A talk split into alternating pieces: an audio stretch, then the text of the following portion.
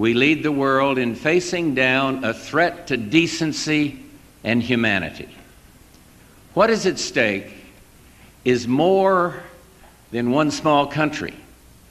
It is a big idea, a new world order. But we can no longer risk emergency improvisation of national defense. We have been compelled to create a permanent armaments industry of vast proportions.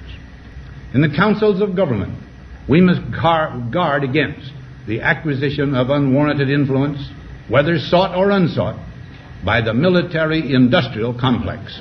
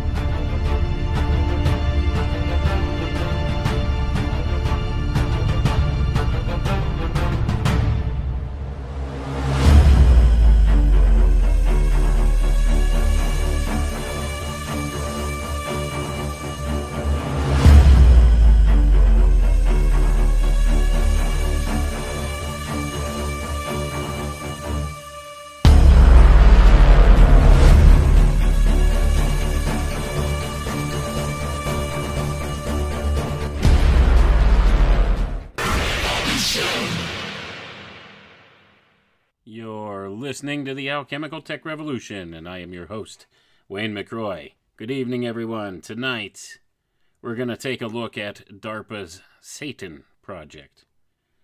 Now, this is kind of a controversial topic. I cannot contest myself to the authenticity of the existence of this project because this is alleged to be a black budget project of some sort within the auspices of DARPA and I'm not sure exactly where this guy got a lot of his source information. I do see some of it here. But the thing is, I read this. Somebody brought this to my attention just last week. And I read this article by this fellow named Nathan M. Wiley. And it's titled AI, Cyber Satan, and the Battle for Your Brain. And this is over at mindwarintel.substack.com if you want to go check out the article.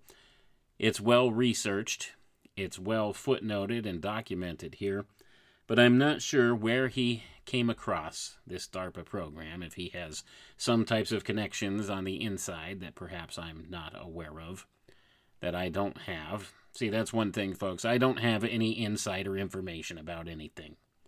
But I do my best to break down what is out there in the public sector and analyze it and apply some logic and reason to those things.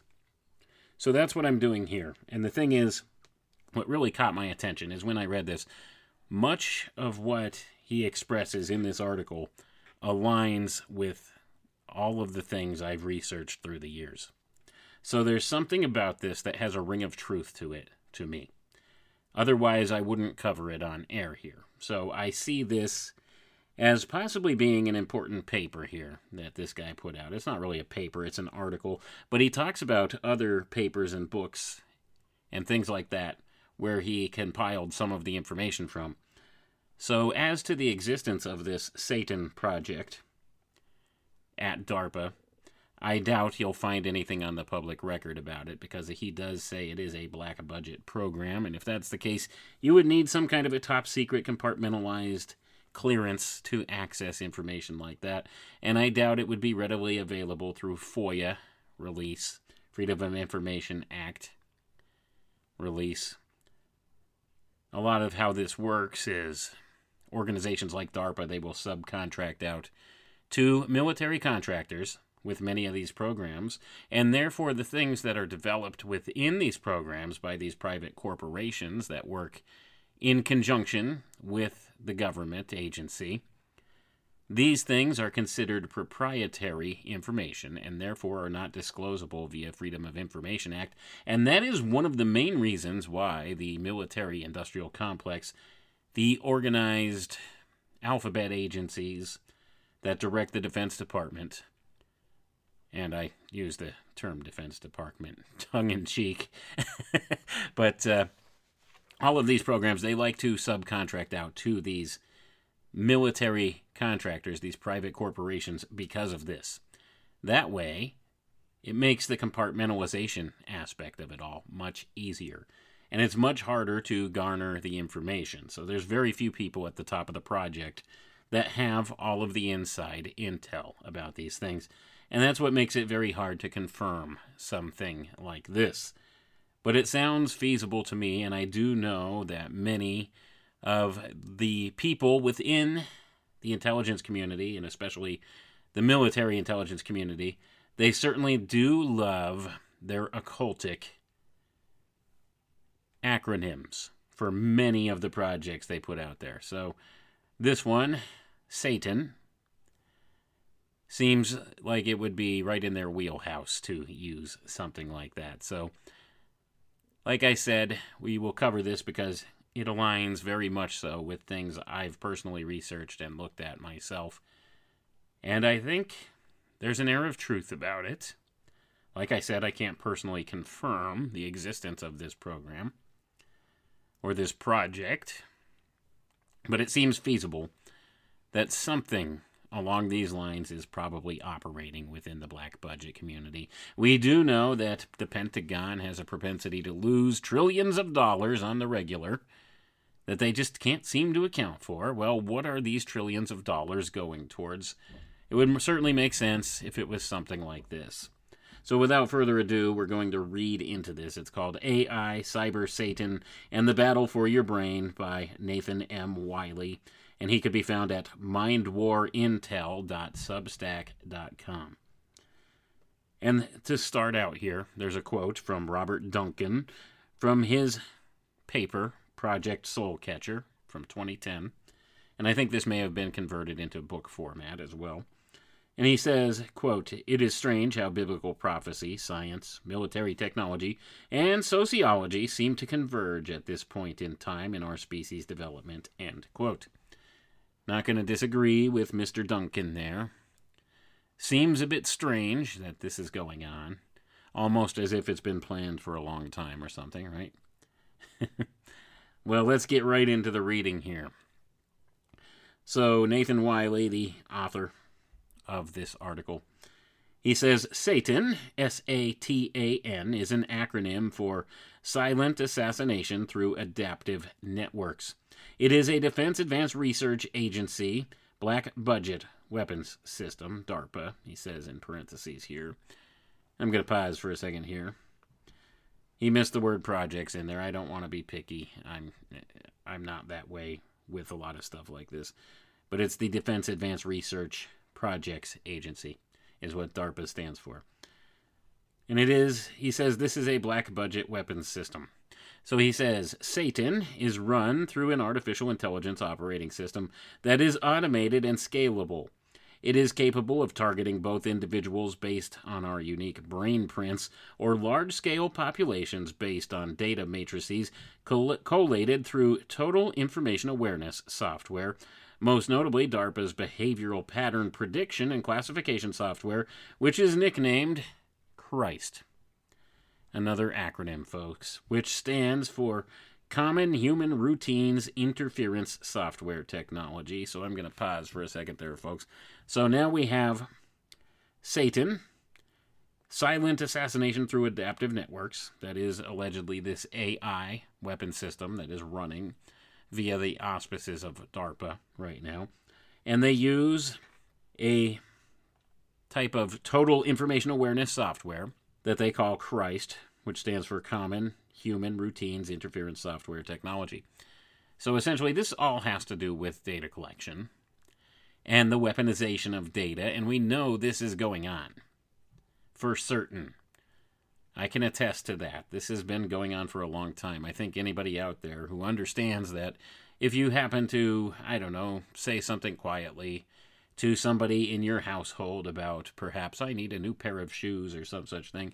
And then lo and behold, wouldn't you know it, on your Facebook feed, you see ads for shoes. It's all about the data collection. And of course, it's actually a lot more sophisticated than that at this point. I have actually done presentations on this wherein they use operational systems. They use concepts like optogenetics to collect information, potentially and allegedly from your thoughts. They can read your thoughts through a monitor. I've seen some of the patents here. They have patents for this kind of thing.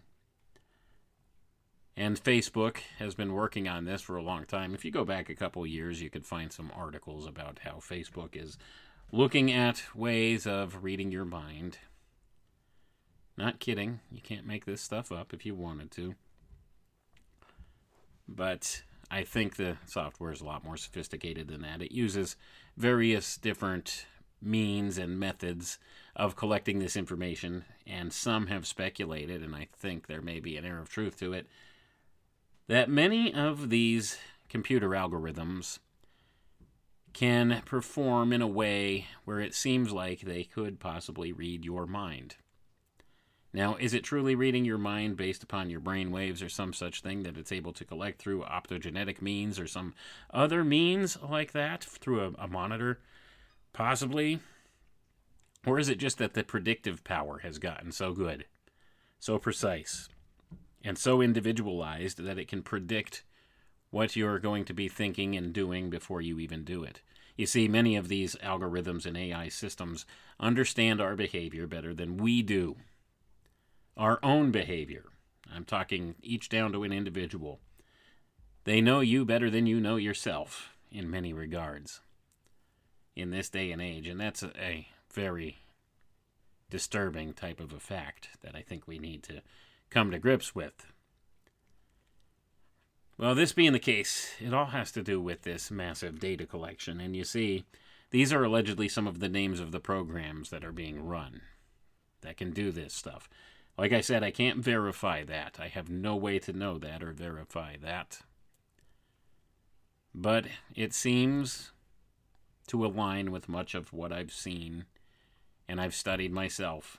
And some of the conclusions he comes to here are pretty much the same as the conclusions I've come to with a lot of it, but it seems like he has a little bit more intel than I do. He has a little bit more of a window into this than I have had. And maybe he just knows the sources to look at better than I do. Hats off to him. And that's all well and good. And we're going to go ahead and cover more of this because I think this stuff needs to be exposed because it offers a real potential danger to humanity at large. So he says, what is assassinated mean through Satan's adaptive networks is first and foremost the mind. Satan is an AI weapon system designed to commit menticide. Gonna pause for a moment there, folks. A new word here for you folks menticide, M E N T I C I D E, which means the systematic and intentional undermining of a person's conscious mind. When targeting entire groups or populations, its goal is to commit what may be termed a menticaust. Gonna pause for a moment again. Another new term, menticaust, M E N T I C A U S T, menticaust, which is a collective, a, sorry, excuse me, let me start that again, a holocaust of collective consciousness, in such a way as to leave the weapon and those who wield it either totally undetectable or, in the event of an anomaly of discovery, legally inculpable. So I'm going to pause right there. So, this is essentially a silent weapon I have recently gone back through the document Silent Weapons for Quiet Wars. This would be probably a more advanced form of the silent weapon systems that have been underway for a very long time. And we're hearing some terms here that we may not have heard before. Menticide, Menticaust. And of course, they, they sure do love the plausible deniability factor of things like this. They could hide in the background behind the quote unquote veil and do what they want with these types of weapon systems against a public that is completely unaware of their existence and therefore gives them plausible deniability. Well, that sounds just outrageous, doesn't it? And something like this might be a bridge too far for some people, and they won't want to consider it. There's so many th- roadblocks that come up in the way of information like this. The first one, of course, is the one that we're most familiar with all the time if we deal with these type of topics on a regular basis, and that would be cognitive dissonance. It doesn't align with people's preconceived ideas of how the world operates and what's true in this world, so they completely discard the information and will not accept it as being true in any way, shape, or form. And then, of course, there's also the factor of indoctrination. We've all been indoctrinated in this world to not consider certain things like this as being valid because it doesn't align with our own personal ethical code.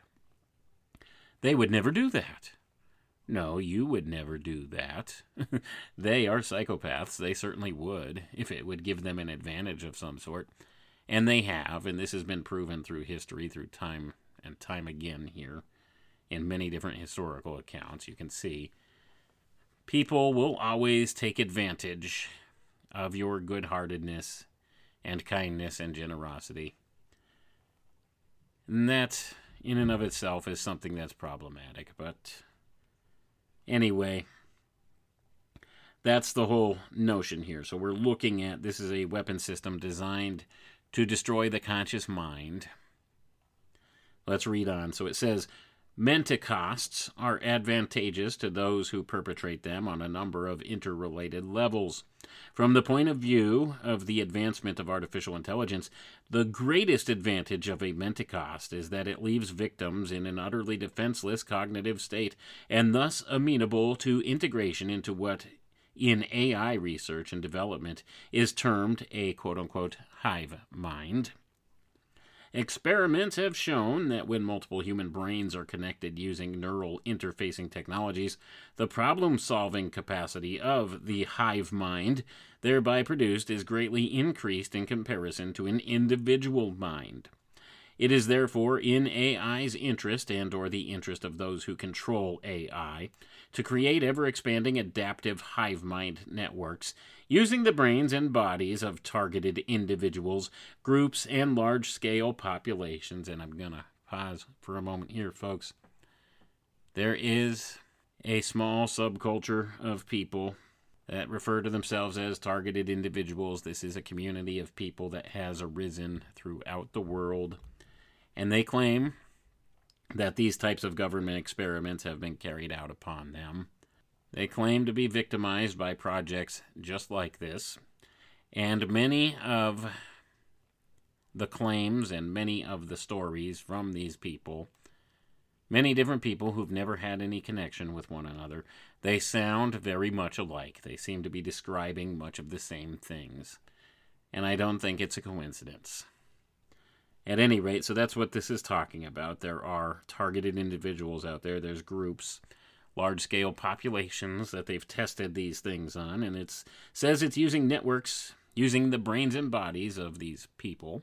And as you know, if you've been listening to any of my work for any length of time, we've gone through on the old Secrets of Saturn live streams white papers talking about the Internet of Bodies, the Internet of Thoughts these subsystems of the Internet of Things that have been talked about and formulated and planned. And this, of course, relates directly to that. So we can see all of this stuff's been keyed up, even in the public domain out there. So if there is a black budget project out there running under this name or under these types of conditions, it seems pretty likely that that could be feasible based upon what's been fed to the public. What has become public record on this stuff. So, anyway, let's go ahead and continue on. So it says here the Satan and Christ systems work in symbiosis to covertly analyze and exploit human populations as prima materia for the alchemical transformation and advancement of artificial intelligence Gonna pause for a moment here, folks. So I really don't know much about this Nathan Wiley who wrote this. This is the first I've ever been exposed to anything he's written. But it seems to me he understands, maybe on some level, alchemy, the alchemical transmutation, the importance of the alchemical processes here, and how they relate to artificial intelligence. It seems he does. Maybe he doesn't. Maybe he just chose those words by coincidence, but I doubt it, because you would not use those terms prima materia and alchemical transformation in the same sentence if you didn't have some type of an understanding of what you were saying there. So it seems to me he understands this connection between the old alchemical sciences and the science of cybernetics in the modern era. There is a relationship here. Cybernetics is the absolute inversion principle of the old alchemy. So you're aware. That's what I've borne out through much of my research through time. Anyway, let's continue. And the next sentence is also hugely important. He says they also serve as a means for automating eugenics. Gonna pause again. So, this whole transhumanist push is quote unquote eugenics without coercion, according to pro transhumanists. So, absolutely, eugenics, an automated form of eugenics, they're going to let the computer decide who is the inferior stock and who is the superior stock. That's essentially what DARPA has done here, if this is true, if this program truly exists in this way, as claimed here. And I have no reason to doubt it based upon the things that I do know that a program like this could exist or possibly does exist. Is this the real deal, though? That's the thing I can't answer for certain, but it seems like all the ducks line up in the proper rows. So let's continue reading here. So he says In this briefing, I provide historical context on social engineering operations since World War II to facilitate comprehension of the scale and menacing motivations behind the Satan system. I then expound on Satan and Christ technologies and related weapon systems used in what is known as gang stalking. Gonna pause for another moment here, folks. This is another common term to the targeted individual community. Gang stalking. It's a known commodity out there. It's a phenomenon that's been described by many of these people who claim to have these targeted individual experiences. So I think we need to maybe consider these things, take them seriously. But let's continue. So he says his primary source for understanding this weaponry is the Mind Hacking Strategy Group, represented by Department of Defense, CIA, and Justice Department insider Dr. Robert Duncan, author of Project Soul Catcher, Volume 2 from 2010. Gonna pause for a moment there, folks. So I'm gonna look into this Project Soul Catcher and see what Dr. Duncan has to say here. So it seems here is an insider, so this may be one of the primary sources he uses for this information. So this gives me more of an inroads as to find where this all leads. Now, if you have an insider who comes out like this, oftentimes this is an authorized leak. Doesn't necessarily mean that this is untrue. Doesn't necessarily mean it is true, though, either, and that's what you have to get. It's a mixed bag, and this is oftentimes how disinformation works. They have an insider, a whistleblower, comes out and blows something wide open like this, makes certain claims, and of course, some of the claims may be absolutely 100% true. But oftentimes, what they do is they will mix in a little bit of false information with that, just enough so that the fact checkers can go out there and find something that they said that's false and discredit the entire thing. This is exactly how disinformation works 90% good information, 10% crap, and you're good to go. So even if it is a disinformation op, chances are there are notions and portions in here that are true. That's why I think we need to take this stuff seriously. And if you look at the historical context that the author of this article gives, you can see where he connects some of the same dots that I have connected in the past. And I've actually done some programs, some shows on some of these same topics that we're going to touch on here. So he says here for historical context. He focused on the covert social engineering operations of the Tavistock Institute of Human Relations, headquartered in Sussex, England, an affiliate of the Central Intelligence Agency. Gonna pause for a moment here, folks. I would say the Central Intelligence Agency is probably actually more of a uh, a sub-organization of Tavistock, if you want my opinion on that. But that's that's semantics. That's just semantics. But let's continue on. So he says his primary source for this purpose is former Soviet intelligence officer Dr. Daniel Estulin, author of Tavistock Institute Social Engineering the Masses from 2015. And I'm going to pause again. Sorry for all the pauses here, but there's a lot of information packed in this. And of course, I would say Daniel Estulin had a very good grip on what is going on here. And I have read, actually, I think I read almost that entire book that was just mentioned here. But I have read quite a bit of his work, and much of what he says is spot on as well. And once again, we have this notion that he's also a former intelligence officer.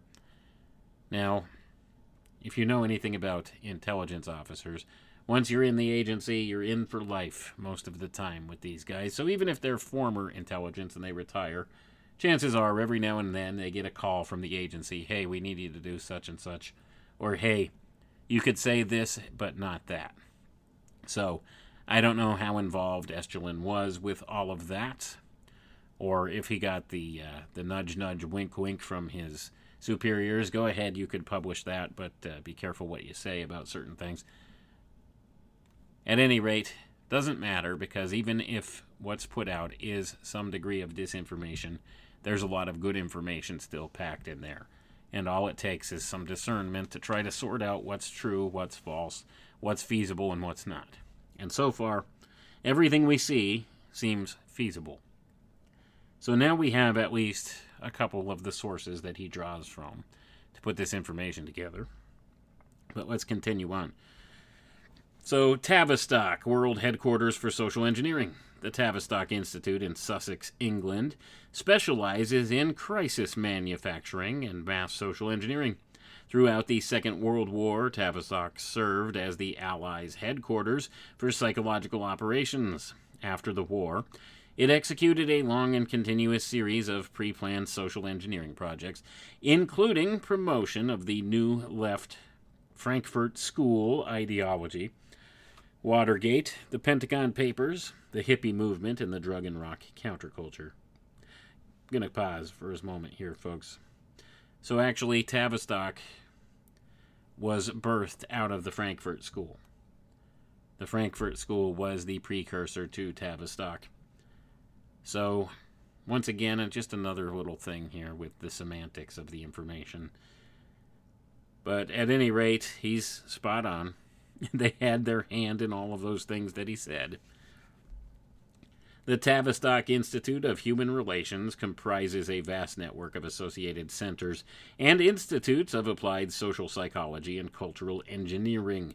These include Stanford Research Center, RAND Corporation, MIT Sloan School of Management, the Advanced Center of Behavioral Sciences at Palo Alto, the Institute of Social Research at the University of Michigan, the Wharton School of Business at the University of Pennsylvania, the Harvard School of Business, London School of Economics, the National Training Laboratories, the Hudson Institute, Esalen Institute, the National Institute of Mental Health, the National Institute of Drug Abuse, the Office of Naval Research, the Central Intelligence Agency, the Secret Intelligence Service, also known as MI6, the Security Service, also known as MI5, the Scottish Rite and Royal Arch Freemasonry.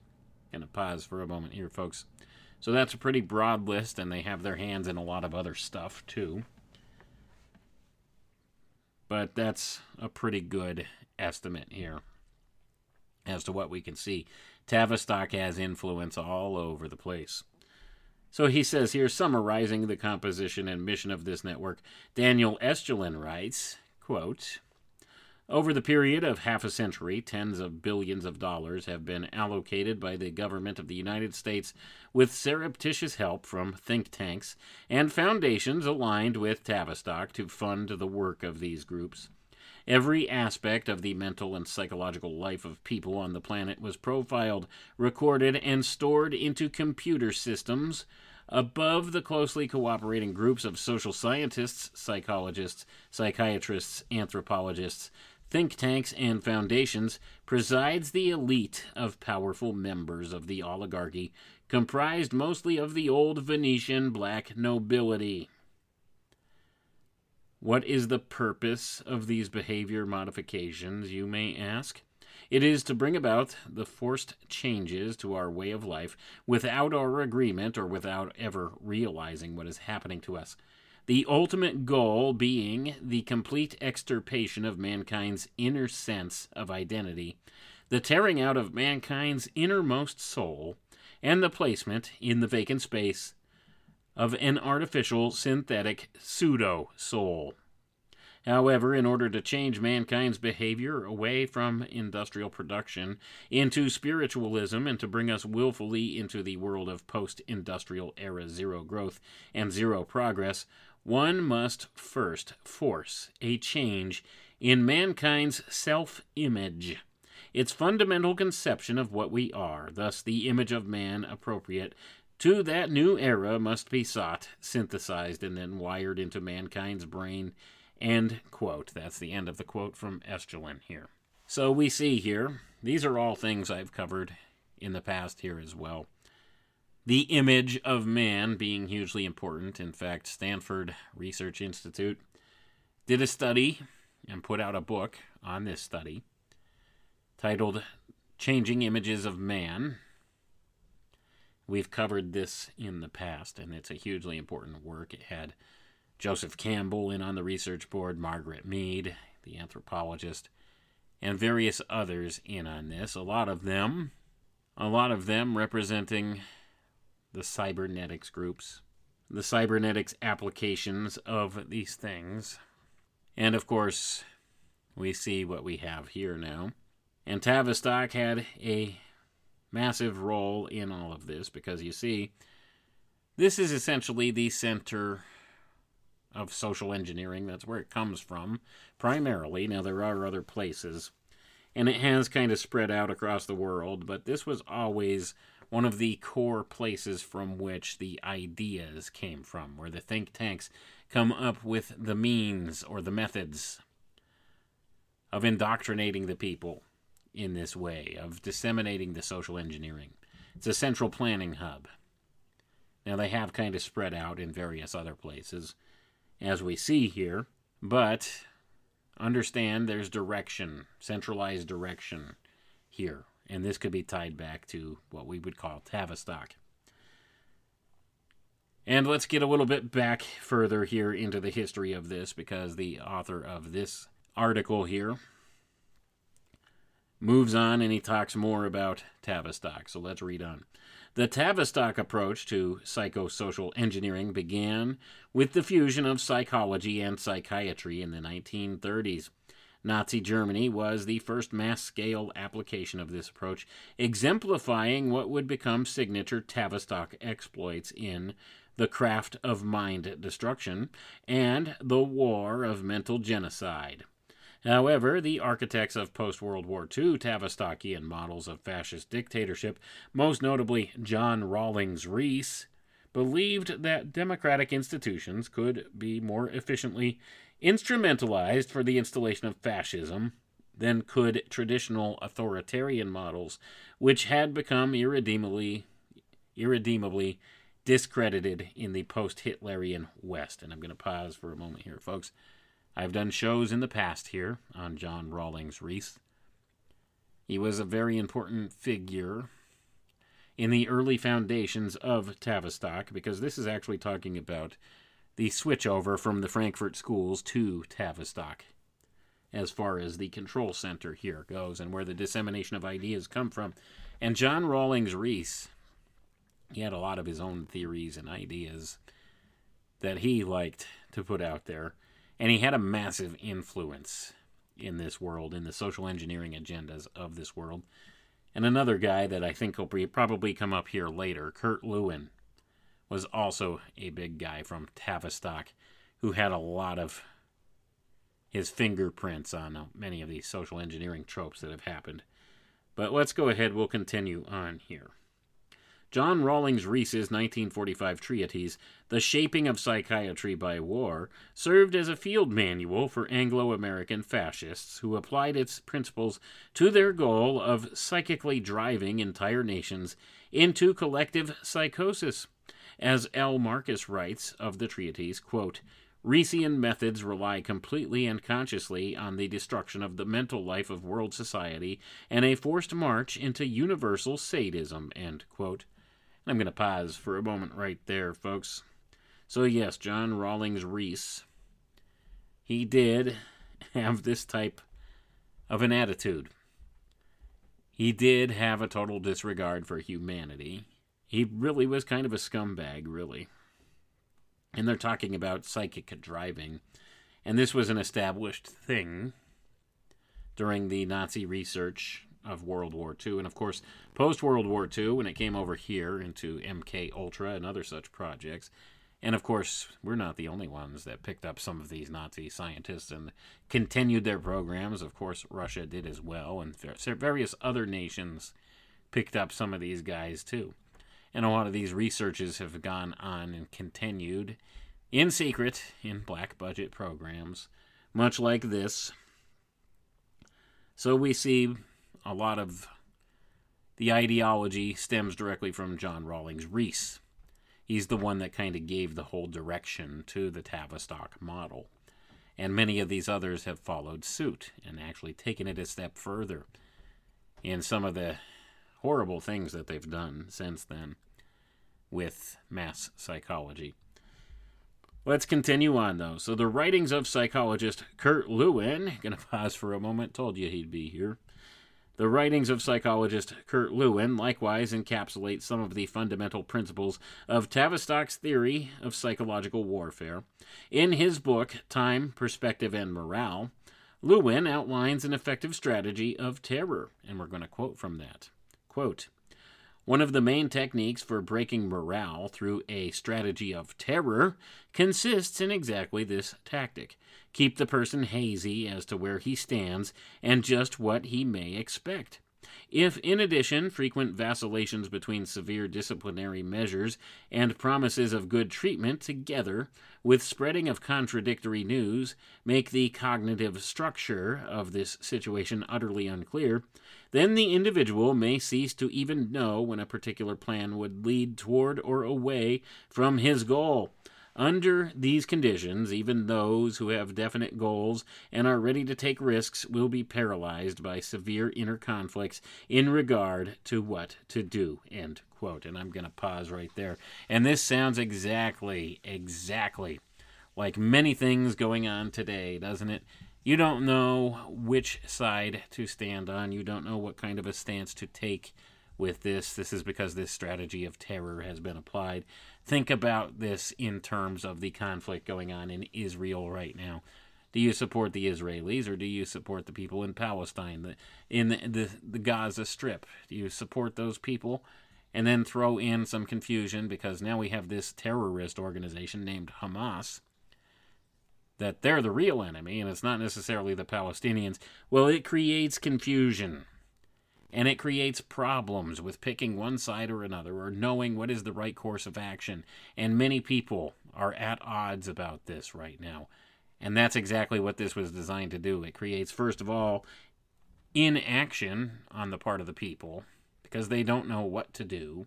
And therefore, of course, government government agencies and government parties will make decisions for the people based upon what those government parties want and not what the people want, first of all. And then, second of all, it creates division between the people themselves where they begin fighting among themselves and they lose sight over who's the real enemy here. And that would be out of control governments who frequently attack one another and create aggressions between one another of which the civilians involved have nothing to do with and don't want any part of, but yet they wind up being the collateral damage of it all. This is the strategy of terror, folks, and you can see it being played out in front of your eyes right now in real time with this whole Israeli conflict. And I would say to a lesser degree the Russia Ukraine conflict, which, by the way, has mysteriously disappeared into the background now, hasn't it? Not much is being said about that anymore. We got a new puppy, you see. Look at this. This is the Israeli and Gaza conflict. Ignore that whole Ukraine debacle that's going on over there. We'll continue laundering money through them. Don't don't get us wrong, but don't pay attention to what's going on over there. Don't pay attention to what the right hand's doing. Look at the left hand over here. A lot of these ploys have been perfected ad nauseum here. This is the strategy of terror. This is directly out of Tavistock. This is what it does. It discombobulates the human mind. You don't know what to think you don't have enough information to really formulate what's right and what's wrong in this perspective in this in this conflict going on right now where do we stand what do we do it immobilizes you it makes you want to do nothing and you stand down and do nothing and then government bureaucrats and banksters decide what to do and how to divvy the the dividends among themselves in the end with all of this and they don't care about the human death toll they have no concerns about that. They're just looking for what benefits them. And all of it has to do with this notion of controlling the masses, mass psychology. And this is what this does it creates chaos and confusion. And in confusion, there is much profit. The more confusion, the more profit. That being said, let's continue on here. Now, the author of the article here says both Rees and Lewin present theories and methods for engineering societies of fascism with a democratic face. From their methods, we can extrapolate a two step process leading to the formation of community groups that are functionally semi psychotic and clinically paranoid. And he goes on here to quote again. I think this is once again from Lewin. Number one, program subliminal psychological material whose predetermined effect is to accentuate infantile impulses among targeted portions of the population, such as human interest stories, which are relatively more gratifying to the infantile impulses and which de emphasize a rationale for and scientific overview. Number two, fragment the subject population into relatively hermetic political groupings, narrowing the scale of the groups by separation according to race, sex, language, background, regional background, national origin, age groups, and neighborhoods. And that's another end of the quote there from Lewin above in the same book. So you see, Lewin had this all war gamed out Accentuate infantile impulses, he says here, by offering human interest stories. Well, don't you see this every night on the evening news? The human interest stories. Oh, this is somebody, this was one of the survivors there uh, of the music festival that got away. This is their harrowing story. Gives you a personal type of an interest in that thing. Human interest story. And what this does is this devolves your mind into an emotional reactive state rather than thinking this through and logicking it out. That's right where they want you. They want you to be reactive. They don't want you to think critically about any of these things and wonder, well, how in the world did was this allowed to happen with one of the most sophisticated intelligence apparatuses the world has ever seen operating right there? How did they not know that this was going to happen? They could allegedly know how you spend $600, but they didn't know that these guys just over the wall there had all these different paragliders and stuff like that that they were stocking up on. Think about that. Doesn't it make any bit of sense whatsoever, does it? Then it also says fragment the subject population into hermetic political groupings course, we see this. This is the political party notion that we have, the two party system. Complete Hegelian dialectic program. Keep you separated onto different teams here you go. We push you into this little box. This is who you are. And this is who this person is. You pick your side and you stick to your side. You don't ever have a differing opinion from the rest of the group. That's why they have political parties. Well, if you lean more towards one side than the other, well, then you belong to this group. No, we're, we're all individuals. We have our own individual perspectives and our own individual ideas. We shouldn't be grouped together, smattered together like that, but that's exactly what they do, and they found this to be very useful. Very useful as part of the control mechanism. But let's continue on reading here. So then the author goes on here and he says anyone with even a passing familiarity with television programming in the U.S. will recognize influences consist with step one in the news and popular cartoons and sitcoms from 60 Minutes and the NFL to The Simpsons and Seinfeld. Step two has intensified with the advent of social media, especially on Twitter under ownership of Elon Musk whose Twitter profile photo features him with a smirk donning a Baphomet costume. This image of Musk showcases a sinister symbology as Twitter algorithms promote uncensored violence, including murder, race, hatred, and endless feeds of emotional outrage, fostering psychological and psychosocial splitting into subgroups of easily manipulable malcontents. And I'm going to pause right there. And this is absolutely on point right here. And I have no doubt in my mind that this guy understands a little something about the occult. Having noticed the whole Elon Musk in his Baphomet costume thing being an important portion of this, because absolutely it is, and we see what's become of Twitter. Twitter was always, well, let's be honest, was always a cesspool, but now it's even worse of a cesspool with Elon Musk at the helm. Only thing is, instead of catering to the liberal side of things, now it tends to tends to lean more towards those who would support narratives like the whole Q phenomenon and everything else, and those more right wing leaning in their perspectives. And it feeds them this ugly dross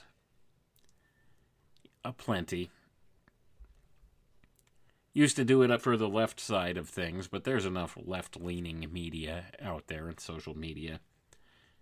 Well, now he's kind of shifted it to the extreme right wing in the perspective and mixed in a little bit of nonsense like Q phenomenon with it. And of course, we do have the manipulable malcontents on there.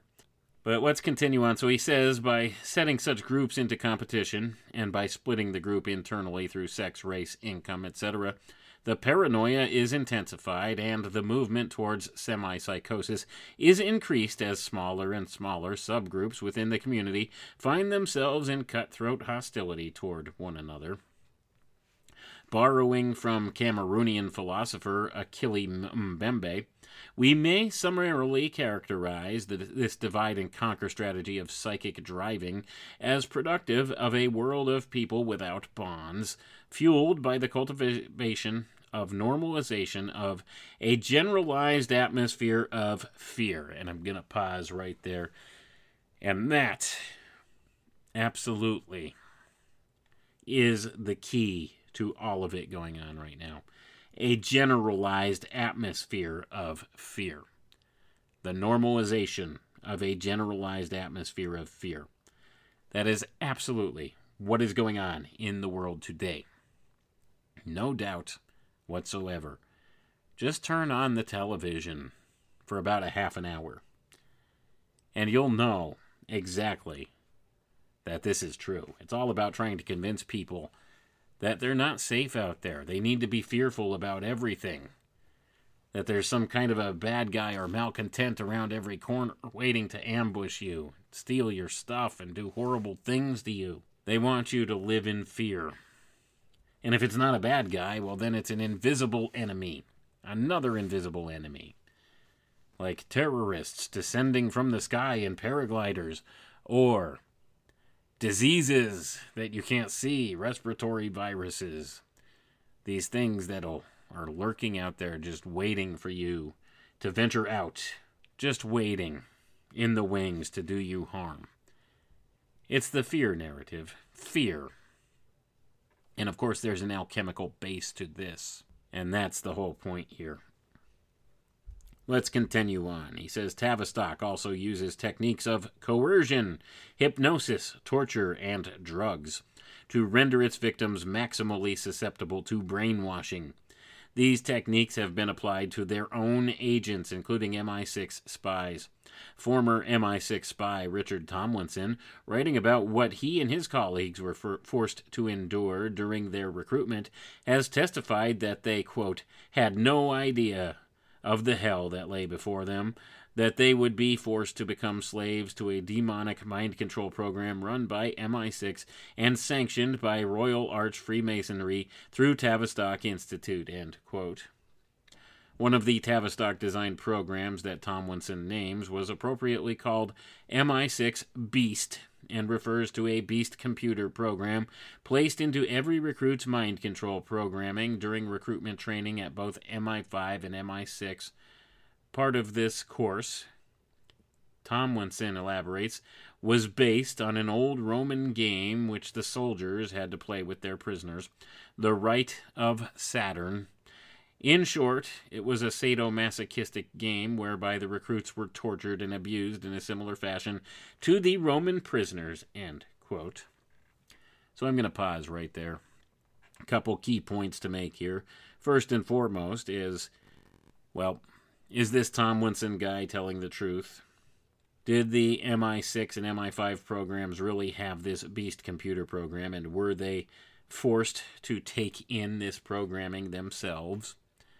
In this rite of Saturn, going back to this notion of the rite of Saturn back in Roman times with the Roman prisoners, and of course, this all has the occult underpinnings directly tied to it. So there may be an element of truth here, but I can't attest to the truthfulness of this Tomlinson guy's statements. We don't know. Maybe he's handing us a bill of goods. Maybe not. I have heard in the past tell and talk about some sort of beast computer system, and we've seen a lot of this stuff. If you've been around this conspiracy culture for any length of time, you've probably seen or heard some of this stuff before, to some degree or another. It's how much truth is there behind it. The sad portion of it is we may never know. Because if such a program does exist, it's probably so deeply classified, it would be almost impossible for us to directly identify the program itself. Maybe there is something like this going on. I wouldn't doubt it. It seems feasible, it seems plausible, more than plausible. But at any rate, let's go ahead and continue on because there's still a lot of important ground here to cover. Applied to populations at large, such programming was designed to create psychotic holocausts.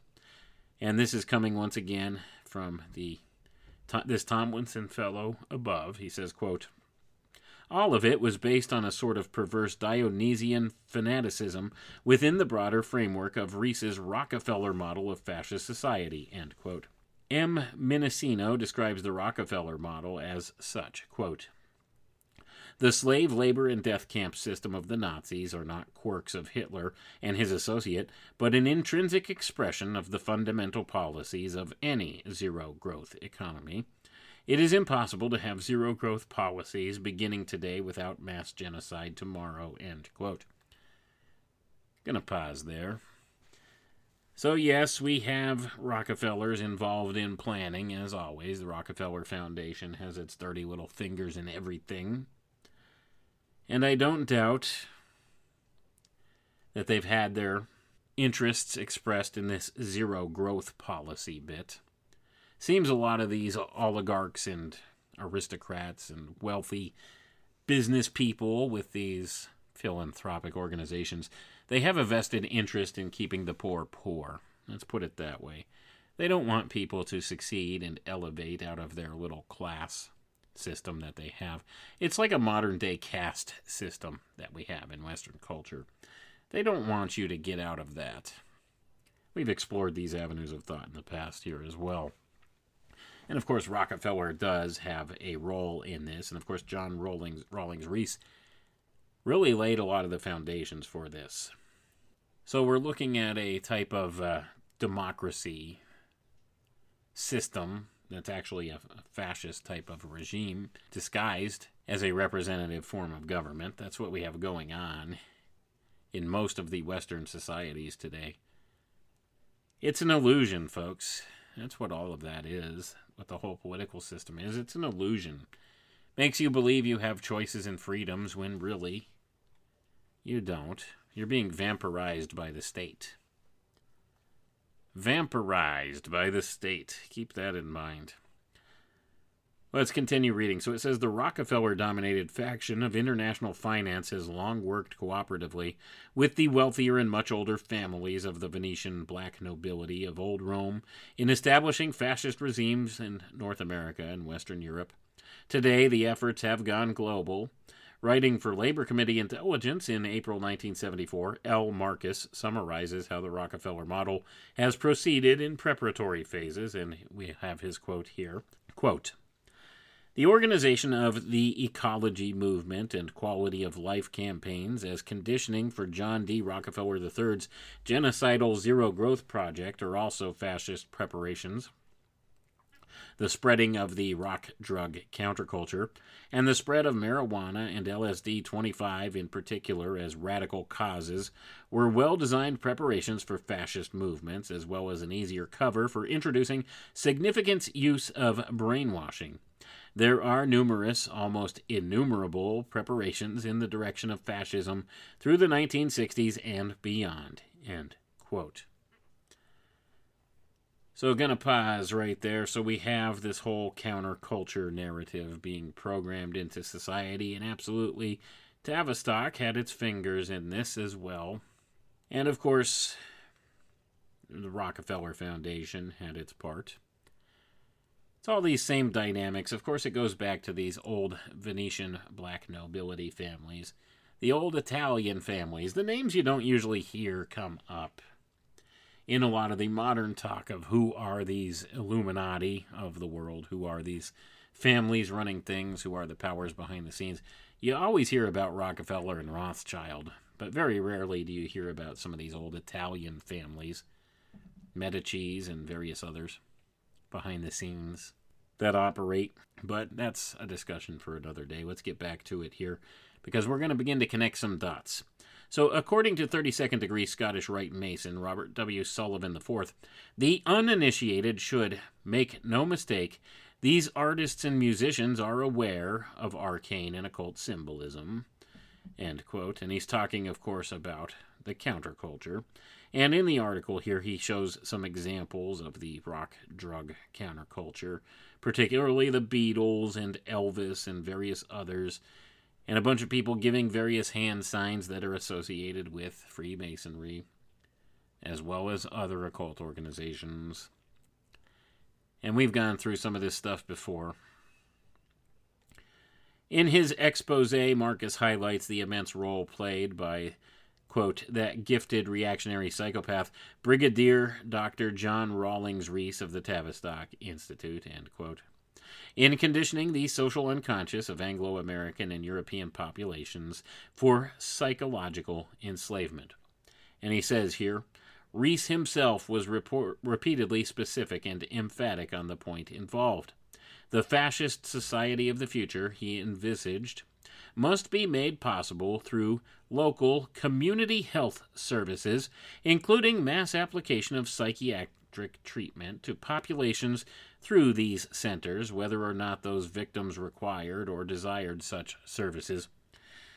Aided by diverse fascist agents brought under his wing during the OSS, the, or the Office of Strategic Services days, and using both the London Tavistock Institute and the World Federation of Mental Health as his personal bases of operation, Rees moved in on U.S., Canadian, and British governmental social services. End quote.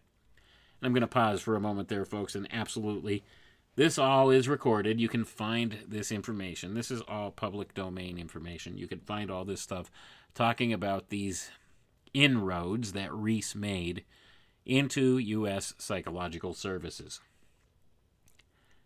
The Department of Health and Human Services, Mental Health, the National Institutes of Mental Health, all of these different places. And of course, they've set up shop in various universities throughout the land here.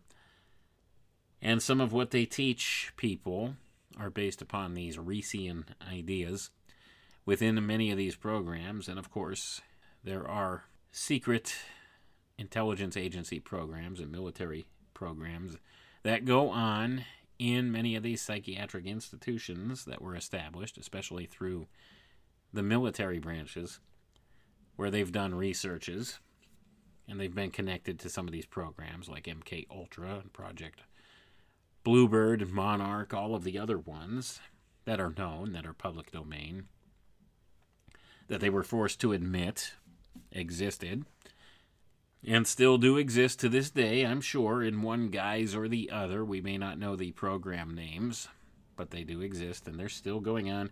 Do you really think they ever stopped any of this stuff, experimenting on the public, experimenting upon private citizens? They certainly haven't. Let's continue here reading, though, because there's still some ground to cover tonight. A testimony to Rees's success in more recent decades, universities across North America have firmly solidified their role as central hubs for the mass drugging of aspiring young adults. As many students can attest, virtually anyone who walks into a university physician's office with the sole symptom of, say, fatigue is likely to walk out with a prescription for one or more of a myriad of mind altering pharmaceuticals. Such encouraged addictions and dependencies are not accidental. And next, we're going to talk about magic and mind control in regards to this. Mind control and magic share a history of mutual imbrication. Both the spy and the sorcerer are concerned with the manipulation of reality. Associating intelligence agencies and occult secret societies, Estulin identifies notable commonalities between mind control and magic, and I'm going to pause for a moment right there before we read this quote from Estulin to say that this is absolutely spot on.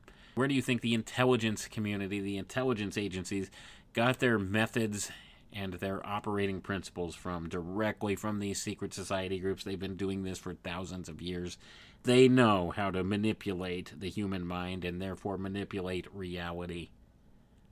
There's whole systems of magic and there's whole systems of mind control that are taught in the uppermost echelons of these secret society groups to those who they deem worthy to wield these secrets. But let's quote Estulin now. Quote, Intelligence officers and cultists have a lot in common. Secrecy is a way of life for both the spy and the sorcerer. They both use codes and code names. They both pretend to have access to mysteries not available to the general public. They both claim to be able to influence events at a distance with their special abilities and powers. They both specialize in the manipulation of reality, and they are both ruthless and often amoral or immoral in the pursuit of their goals. So it was only natural that the cultists and the spies would gravitate towards each other and would try to learn from each other.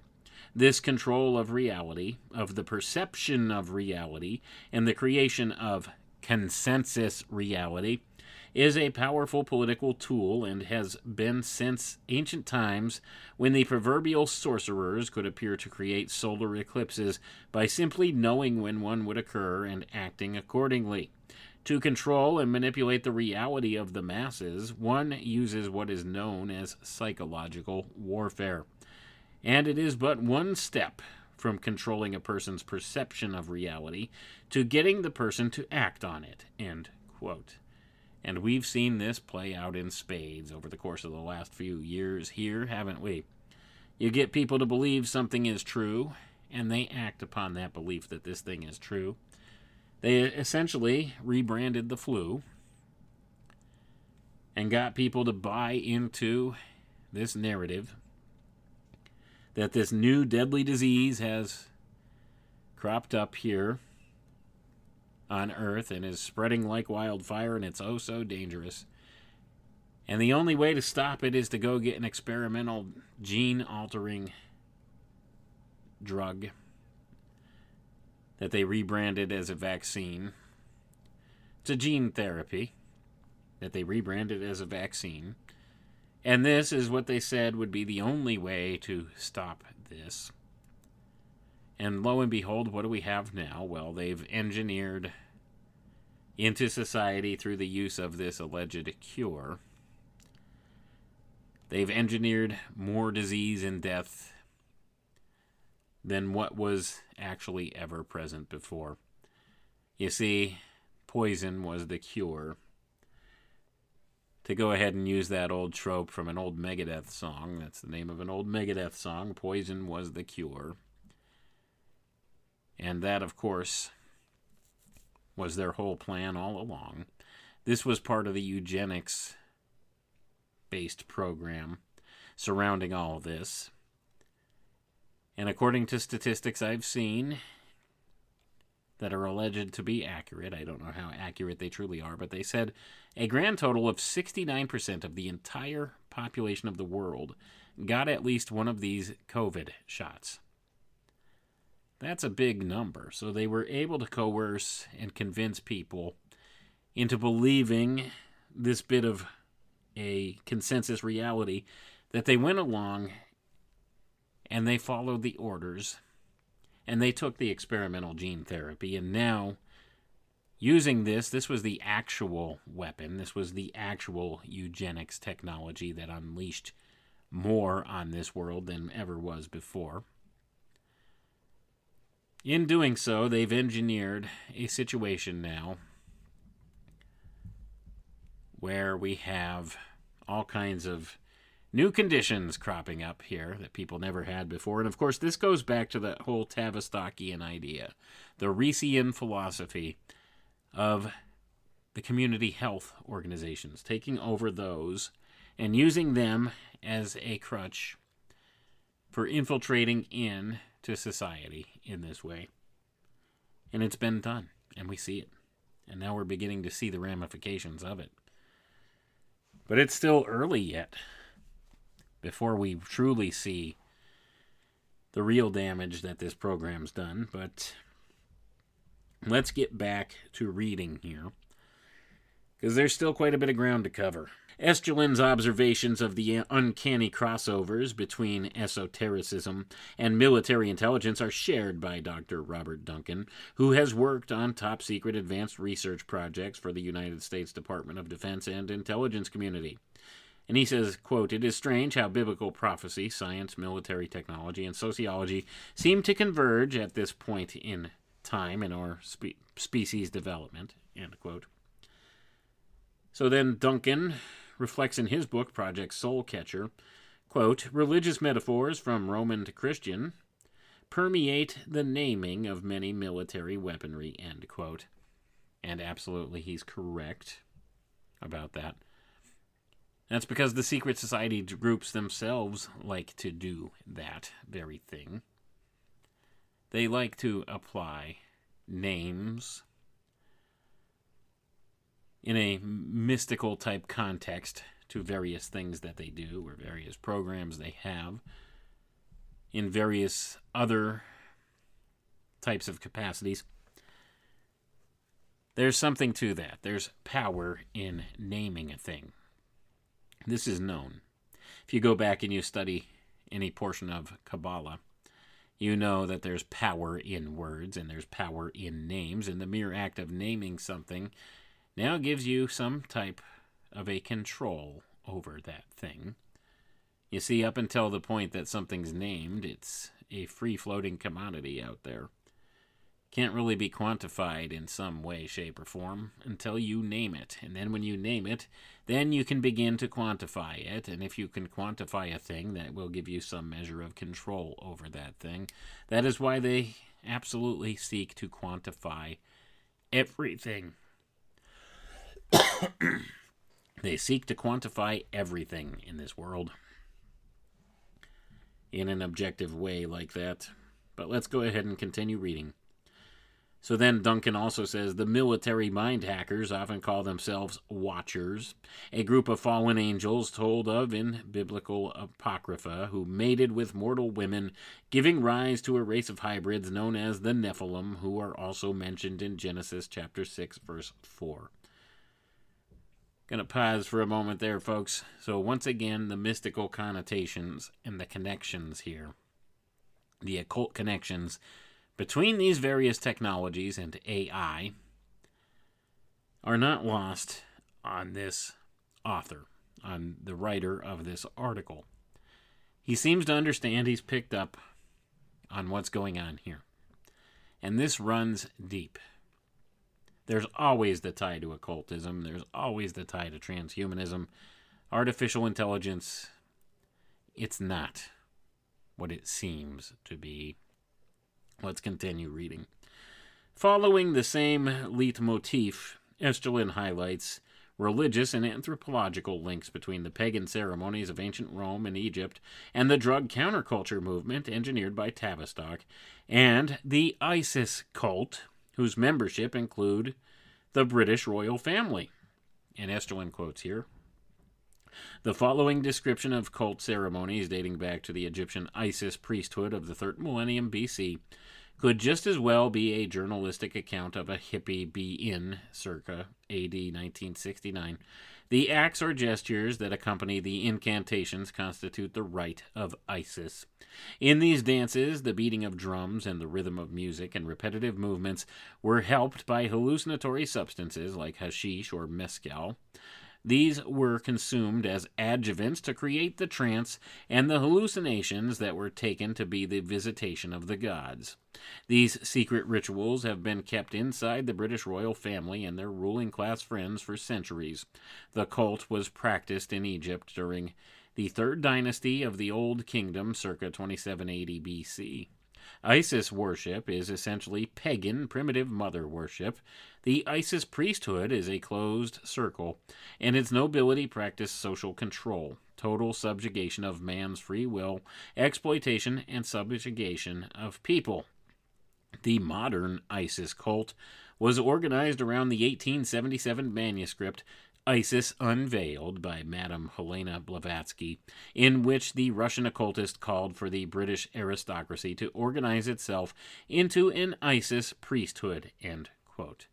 And I'm going to pause for a moment there, folks. And this runs so much deeper than that brief overview Estulin gave it here, this ISIS cult mentality. It goes much deeper than that. ISIS is more than just what's being presented here as well. It's a symbol, a symbol, an archetype that transcends time and culture. And it's more than just a primitive mother worship type of a thing as presented here. But let's continue on.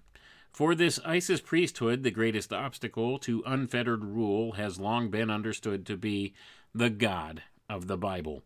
Once usurped and extirpated, they believe nothing will stand in their way to total world domination, which they will assume under the authority of a new humanist religion based on intelligence, good natured pluralism, and scientific paganism. Gonna pause for a moment right there, folks. And I think that sounds spot on. Again. And now you may understand a little something about this manufactured hatred of what they call the patriarchy. You see, even this whole feminist movement was co opted, and there was always the occult behind that as well. And a lot of it has to do with this notion. Uncomfortable truth for a lot of people to deal with, but certainly it's there.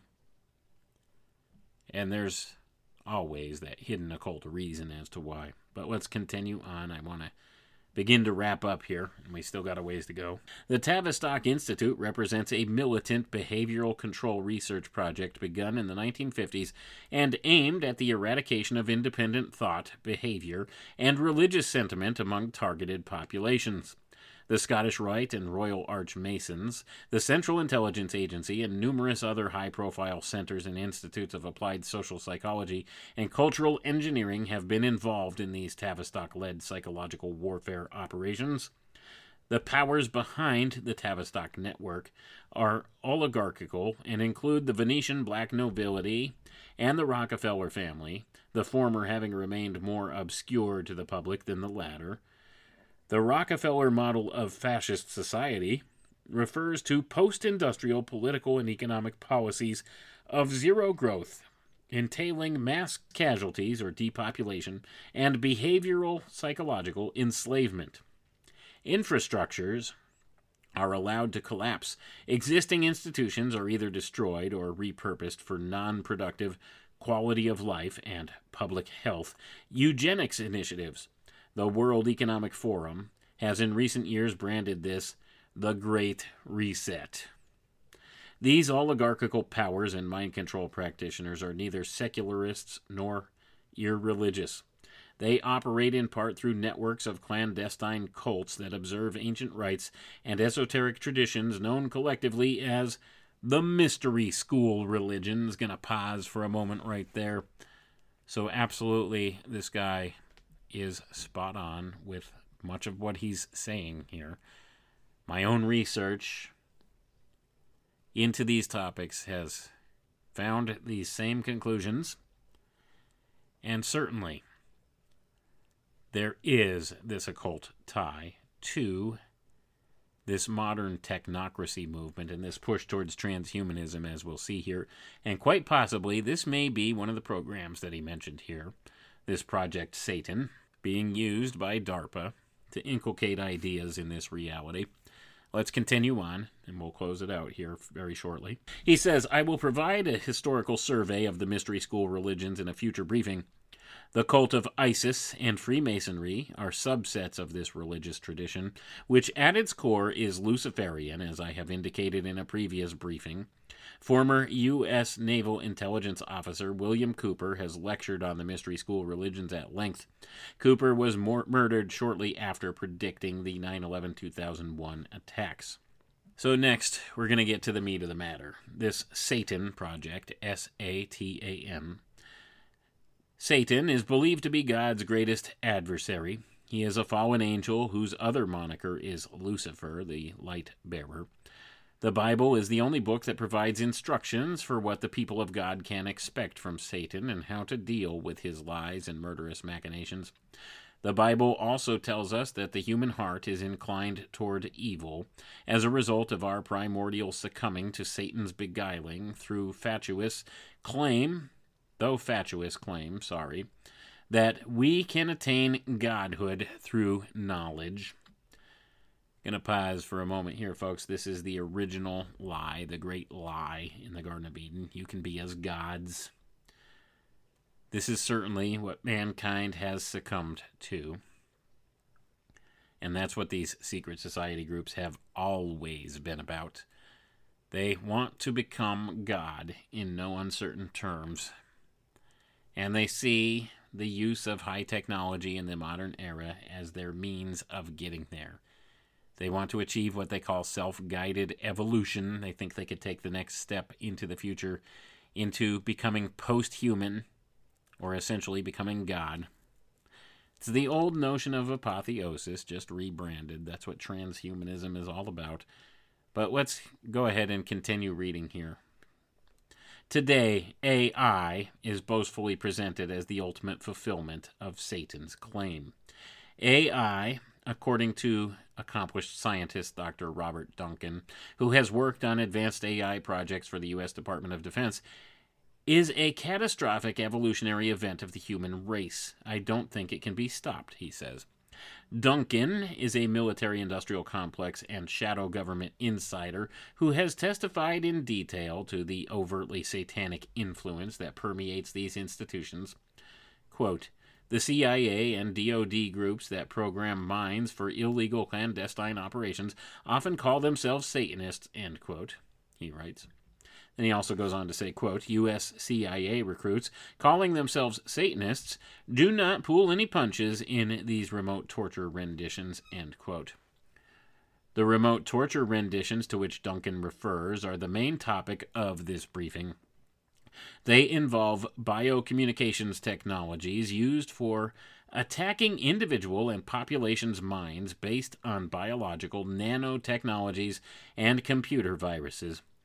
In a previous briefing, I established the existence of biocommunications technologies and presented evidence to support the hypothesis that such technologies have been subcutaneously injected into a large percentage of humanity as part of an unprecedented global eugenics transhumanism biosurveillance initiative carried out under the covert project moniker Corona. Gonna pause for a moment here, folks. So, what this guy is saying here is he's speculating here. It's a hypothesis, according to himself. But he has found some evidence to maybe back up the hypothesis that this was about something else. It's a eugenics program, like I've been telling you. And that, of course, they do have this nanotechnology aspect of it as I've been telling you, and as my research has borne out through the years here, there's certainly this nanotech component to it. Now, is it just how he claims here? Is there this project moniker called Corona that came out that he was able to identify or he has speculated on here? Not sure, but of course, Corona, well, you don't have to stretch your mind too far out of the, the box here to know what he's talking about. But he says in the remainder of this briefing, I summarize Dr. Duncan's account of a biocommunications weapon system that is operated by artificial intelligence and goes by the name Satan Silent Assassination Through Adaptive Networks. In the verbiage of the designers of this weapon system, to cast a spell, or hex, means to run the Satan program. When a program like Satan is running in the background, it is referred to as a demon.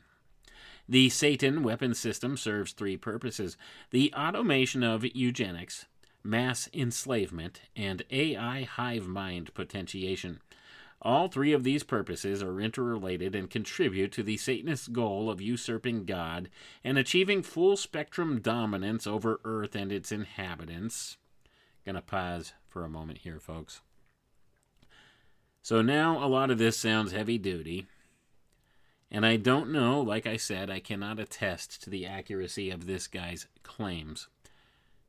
But certainly, there's an air of truth in what's being said here. Now, do they really have some type of a technology system set up right now where they could use this tech to influence people in this way and perhaps make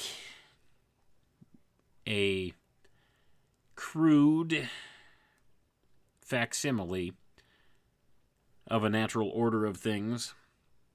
Is this a techno demon of sorts? Are these techno spirits, artificial elementals of sorts being induced in people through the use of the technology?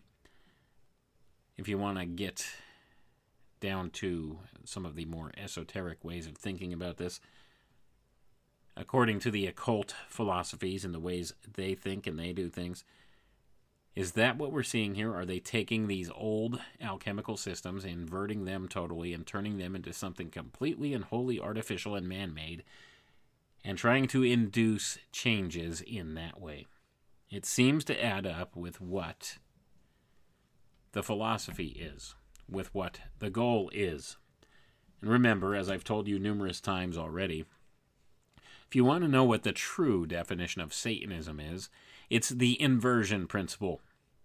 They want to completely invert the entire natural order. And that seems to be what this is suggesting here. So now, like I have said, it seems feasible that these programs are going on. But is this actually it? What this guy is nailing down here? I can't say for sure. I do have to do some d- deeper digging into this whole Project Satan thing and see what I could find. Perhaps from DARPA themselves, maybe there's certain things that can relate that they have out there in the public domain. Hard to say. If it is a true black program, like he says, be very hard to pin down something like that. But sometimes you can find clues if you know how to do the research. And I'll certainly make another go at it but a lot of what he's saying here aligns very much with things I've discovered through my own research. Thing is, I just don't have any kind of an inside track. I don't know any of these insiders or any of the publications that these alleged insiders have put out attesting to these things or the truthfulness of their statements. But like I said about disinformation earlier, oftentimes there is a lot of good information even packaged into the disinformation. So it seems feasible there could be some core to a lot of this. But let's continue on, and we're going to wrap up. I'm going to go a couple minutes longer here than usual tonight. So it says eugenics automation is achieved by Satan through behavior modification to death programming, which is useful in silent, plausible denial mass murders and eugenics. Numerous data are collected from the Satan system, including individual brain prints, to improve its kill effectiveness for war or eugenics programs. The data is algorithmically analyzed through behavioral pattern prediction and classification software nicknamed CHRIST, Common Human Routines Interference Software Technology. Christ feeds Satan the relevant data needed for Satan to train its targets in behaviors that are specifically and especially destructive for those targeted individuals or groups. The behavioral training is automated, remote, and target specific, also termed dial in lethality. The target mind needs to be mapped Duncan informs. The database of mind architectures is huge, and current estimates as of 2010 say that there are over 30 million minds already contained in the so called CIA personality database, which a Harvard psychology professor told a class was located in Colorado. Gonna pause for a moment here, folks. Colorado, I guess, according to this professor, that this database is located in Colorado, or maybe it's in Utah, probably Bluffdale, Utah. Anyway, let's continue. Programmed behaviors may involve stimulating the neural pathways of pre existing neurotic or addictive entrainments so as to amplify their signals, remote neural depatterning, to remove all meaning and hope, simulated rape and sexual humiliation, artificially inducing schizophrenia using voice of God or voice to skull, synthetic telepathy weaponry and neural linguistic programming, and or direct amplification of pain pathways using directed pulse microwave energy called voodoo doll programs to name a few. Working together, Christ and Satan can drive targeted individuals to suicide. In a section titled Giving Life to Satan, Duncan writes that, quote, for all intents and purposes, these torture to death programs and silent kill programs are conscious and have creators. This is how the United States national security culture gave rise to this automated weapon of mass destruction. These artificial constructs are demigods. End quote. As, for all intents and purposes, a conscious demigod, the AI Cyber Satan weapon system is both scalable and automated and has the ability to adapt its torture techniques based on reading the target's mood. Eventually, a system will arise that can read everyone's thoughts, Duncan predicts. New organizations of thought police and laws will be passed. This level of invasiveness is already being done to a small percentage of the population, but it will expand to everyone. In 2010, the DoD CIA insider estimated that approximately 10,000 people worldwide were being gang stalked as targeted individuals. The TI community has been steadily growing and has a significant online presence.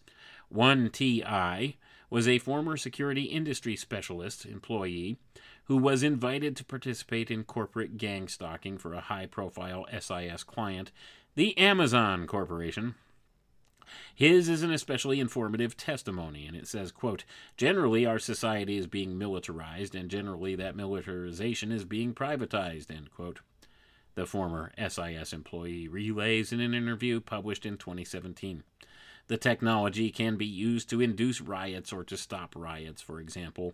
In Project Soulcatcher, Duncan shares informative excerpts from the 650 interviews he and his team, the Mind Hacking Strategy Group, have conducted with targeted individuals. According to targeted individual Dr. Eric Karlstrom, gang stalking goes back to the Tavistock Institute and seems to have a satanic component to it. The entire point of this social engineering program, the SIS whistleblower turned TI reveals, is that this program is going to be rolled out nationwide and it will become the norm. Every man, woman, and child in America will be under the influence of this technology. He continues, and he says here, quote, Every man, woman, and child in America will be one decision away from having gang stalkers turn against them Going forward, a dividing line is going to be drawn in America, and it's not going to be Democrat or Republican, black or white, rich or poor. It's going to be based on who is on the right and the wrong side of this technology, who is on the right or the wrong side of this program. If you are not a part of this program, there is a very real risk that you are going to become a full blown 24 7 targeted individual. And this technology, at that point, when it is nationwide, will be used by automated supercomputer software programming that will manipulate the emotions and the behaviors and the thoughts of everyone in the United States of America. There isn't going to come a day when there are troops in the streets and tanks and riot gear we may have isolated incidents like that. It might get like that every once in a while, but the true control grid is this technology, and it can all be done remotely. It can be done simply by targeting you with a frequency, locking into the resonant frequency of your DNA and of your mind, and in that manner completely track and trace and control you. Mass enslavement through mind control begins with traumatization.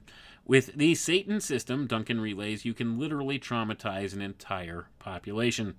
Aware of the continuity between Nazi mind control research and post World War II projects such as MK Ultra and Bluebird, Duncan notes the role of Operation Paperclip, a CIA operation that successfully exfiltrated 1,600 Nazi scientists to new posts with, for example, NASA and the NSA in the advent of the Satan system, quote, we don't talk about the mind scientists we got.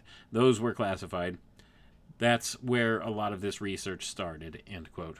Relatedly, Duncan notes the influential role played by the Church of Satan and the military's use of satanic cults as a means to indoctrinate and manipulate pride in evil deeds for government objectives, naming Lieutenant Colonel Michael A. Aquino, specifically in this context, who was a specialist in trauma programming and the author of a document called Mind War.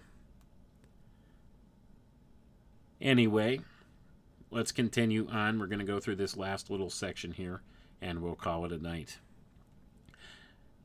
Mass traumatizing prepares the way for mass enslavement, or what those working for the DoD and CIA who call themselves Satanists refer to as the sheeple effect. Breaking a human is like breaking a horse, Duncan explains. Traditional slavery techniques of beating are applied wirelessly with the Satan weapons system. Mind viruses serve precisely this purpose, most notably the DoD's scalable artificial intelligence psychotronic virus called Satan 666. Satan 666 can cause symptoms classically recognized as mental illness. Its specialty is mass psychic driving to psychosis. Psychotronic mind viruses like Satan 666 use RHIC technology, radio frequency hypnotic intracerebral control, Duncan clearly states that the ultimate objective of such technologies is not total annihilation of the human race. Quote, the goal is not to kill the whole human race, just enslave it at a pace that will not be noticed by those who have yet to learn about the methods, end quote. With weapons like Satan 666 and the Satan and Christ systems, this goal is conceivably achievable and the weapons may be undetectable. Now you can go the Klaus Schwab way, Duncan reflected in a November 2022 interview, where he said, quote, genetically engineer everyone to be happy with nothing, or using mind control, we can stimulate the pleasure centers of the brain while people work and are productive, and if they're not, you give them a little pain and behavior modify the human race that way so that they're uh, happy little slaves, end quote. So, we see here. To skip a little bit further down here for time's sake. we have this whole notion of targeted individuals. Actually, I think I'm just going to finish up the whole document. There's not that much more. I don't think you folks mind this going a little bit longer than usual.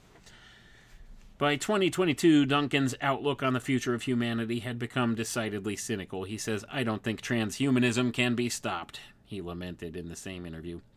Finally, with mass traumatization and mind control comes the ability to create an AI hive mind from the point of view of gang stalking, AI, or the becoming conscious of Satan, harvesting human bodies and brains into an ever expanding hive mind would be a logical goal. Targeted individual torture is partly about breaking down the ego or sense of self so that the victims can be integrated into a greater mind, a hive mind, with greater computing and problem solving potential. The merging of man with machine, which is more a menticidal subsumption of man into the mecha- mechanic, excuse me, then it is a merger, is the whole meaning and purpose of transhumanism. Cybernetic linking is the term used for connecting brains or minds to create a hive mind. The CIA and NSA have a cognitive modeling technique called MIND, Mentally Integrated Neuron Duplicator, used to track and store targeted individual brain signals on supercomputers that are housed in the semi secret command, control, and communication underground bases in the U.S. What Mind duplicates is the TI's brain signature, which can then be cybernetically linked with every other captured and replicated brain signature in the DoD's AI operated supercomputers. This is the fundamental concept expressed in the title of Duncan's book, Project Soul Catcher. The human mind has always been a key battlescape, but today the battle for your brain is being waged with unprecedented intensity using technologies that are for most people unimaginable. These technologies are developed as weapons targeting civilian populations by scientists and intelligence operatives who call themselves Satanists. A Satanist or Luciferian is someone who has been enticed by the lie that they are or can become godlike. They valorize knowledge as the pathway to this divine status and devote themselves worshipfully to the pursuit of their megalomaniacal delusions. For Satanists, the ends always justify the means. Accordingly, murderous and menticidal weapons like Satan are viewed as clever tools that contribute admiringly to desired outcomes. So I'm going to pause for a moment here, folks. So we see here this whole notion about the AI hive mind linking the people's minds together. Well, this is the whole goal of transhumanism. And as I actually wrote in my first book, what's the end result of that? Who's in control?